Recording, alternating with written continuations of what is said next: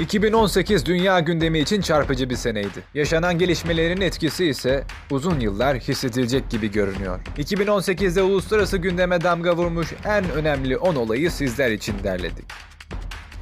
10. sırada güzel bir haber var. Kore zirvesi. 2018'in belki de en sürpriz gelişmesi Güneydoğu Asya'nın küs kardeşlerinden gelen barış adımları oldu. 1953'te sona eren Kore Savaşı'ndan bu yana henüz aralarında bir barış anlaşması imzalamamış olan Güney Kore ve Kuzey Kore, 2018'de barış yolunda önemli adımlar attı. Yıla nükleer kriz beklentisiyle giren ABD-Kuzey Kore ilişkileri de Haziran ayında gerçekleşen Trump ve Kim Jong-un görüşmesiyle barışçıl bir rotaya girdi. 9. sırada Avrupa Birliği'ni kaosa sürükleyen Brexit. 2016 Haziran ayında başlayan sancılı ayrılma süreci bütün belirsizliklere rağmen devam ediyor. Serbest ticaret bölgesi kararının parlamentoda onaylanma ihtimali hükümet içerisinde derin çatlaklara yol açarken Kasım ayında Avrupa Birliği ile varılan mutabakat halen parlamento oylaması için askıda beklemekte. 29 Mart 2019'da gerçekleşmesi planlanan Brexit için İngiliz hükümeti zamana karşı yarışıyor. 8. sırada akıllara durgunluk veren bir yolsuzluk skandalı.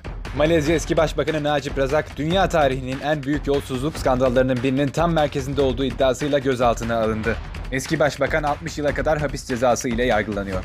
2009 yılında kurulan Malezya Yatırım Fonu üzerinden yaklaşık 4,5 milyar dolar boyutunda bir yolsuzluğa imza atıldığı iddia ediliyor. Bu parayla yatların, katların alındığı ve 2014 yapımı Wolf of Wall Street filminin fonlandığı iddianamede yer alıyor. Najip Razak'ın evinde yapılan aramada toplam değeri 273 milyon dolara varan 1400 kolye, 567 çanta, 423 saat, 2200 yüzük, 1600 broş, 14 taç ve büyük miktarda nakit para ele geçirildi. 7. sıradaysa İslam dünyasını derinden sarsan bir haber var. ABD Büyükelçiliği Kudüs'e taşındı. Donald Trump böylelikle 2016 başkanlık seçimlerindeki en önemli vaatlerinden birini hayata geçirdi. Bu süreçte başkan yardımcısı Mike Pence ve üyesi olduğu Amerikan Evangelist Cemaati etkin rol oynadı. Yasa zaten 1995 yılında kongreden geçmişti fakat o tarihten bu yana ABD başkanlarınca yürürlüğe konması her 6 ayda bir öteleniyordu. Trump'ın kararı ise yasayı yürürlüğe koymak oldu. 6. sırada yine yeniden İran ambargosu. Ambargo 2.0. 2015'te imzalanan nükleer anlaşma ile birlikte kaldırılan ambargolar, Trump yönetiminin anlaşmadan çekilmesiyle birlikte yeniden yürürlüğe girdi. Anlaşmadan çekilme gerekçesi olaraksa İran'ın balistik füze denemeleri ve Suriye, Yemen ve Irak'taki terörist gruplara verilen destek öne sürüldü. Bu hamle uluslararası arenada büyük tepkilere yol açarken İran hükümeti yaptırımları bir ekonomik savaş olarak tanımladı. İran'ın enerji, finans ve gemi taşımacılığı sektörlerine hedef alan yaptırımlardan Türkiye'nin de içinde bulunduğu 8 ülke Mayıs 2019'a kadar muaf tutulacak. 5. sırada Uzak Doğu. 11 Mart 2018. Çin lideri Xi Jinping'e ömür boyu başkanlık yolu açıldı. Çin anayasasına göre başkanlık süresi art arda iki dönemle sınırlıydı. İki dönem sınırı gücün tek elde toplanmasını önlemeye amaçlıyordu. 11 Mart 2018'de Çin Komünist Partisi Merkez Komitesi'nin teklifi üzerine toplanan Ulusal Halk Kongresi anayasada ilgili maddenin değiştirilmesini oyladı. 3000 delegenin katıldığı oylama sonucunda 2958 kişinin desteğiyle yasa kaldırıldı. Bunun anlamı Xi Jinping ölene kadar lider kalabilir. Dördüncü sırada çok güncel bir haber var. Fransız otomobillerinde en çok kullanılan akaryakıt türü olan mazotun litre fiyatı son 12 ay içerisinde %23 artış gösterdi. Fransız hükümetinin mazot ve benzinde tekrar fiyat artışına gitme kararı tepki topladı. Sosyal medya üzerinden başlayan imza kampanyası kısa sürede sokağa taşan bir halk hareketine dönüştü. İlk protesto eylemi 17 Kasım'da düzenlendi ve bu gösteriye 300 binden fazla kişi katıldı. Fransa'da her sürücünün aracında bulundurması zorunlu olan fosforlu sarı yelekler eylemlerin sembolü haline geldi. Akaryakıt zamlarına tepki olarak başlayan eylemler kısa sürede Cumhurbaşkanı Macron'un yönetim şekline karşı ve hükümetin diğer reform paketlerini de kapsayan daha genel bir tepkiye dönüştü. Nitekim zamların askıya alınması ve ardından tamamen iptal edilmesi öfkeyi dindirmedi.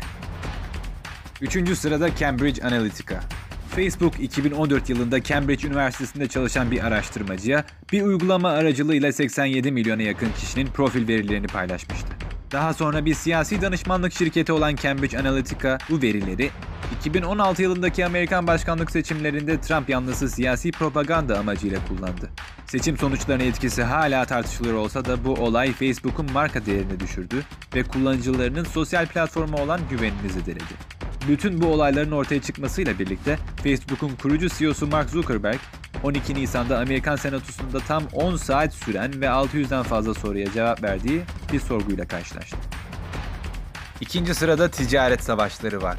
ABD ile Çin ticaret savaşının temeli, Donald Trump'ın 1 Mart'ta ilan ettiği kararla birlikte çelik ithalatında %25, alüminyum ithalatında %10 ek gümrük vergisi uygulamaya konmasıyla atıldı.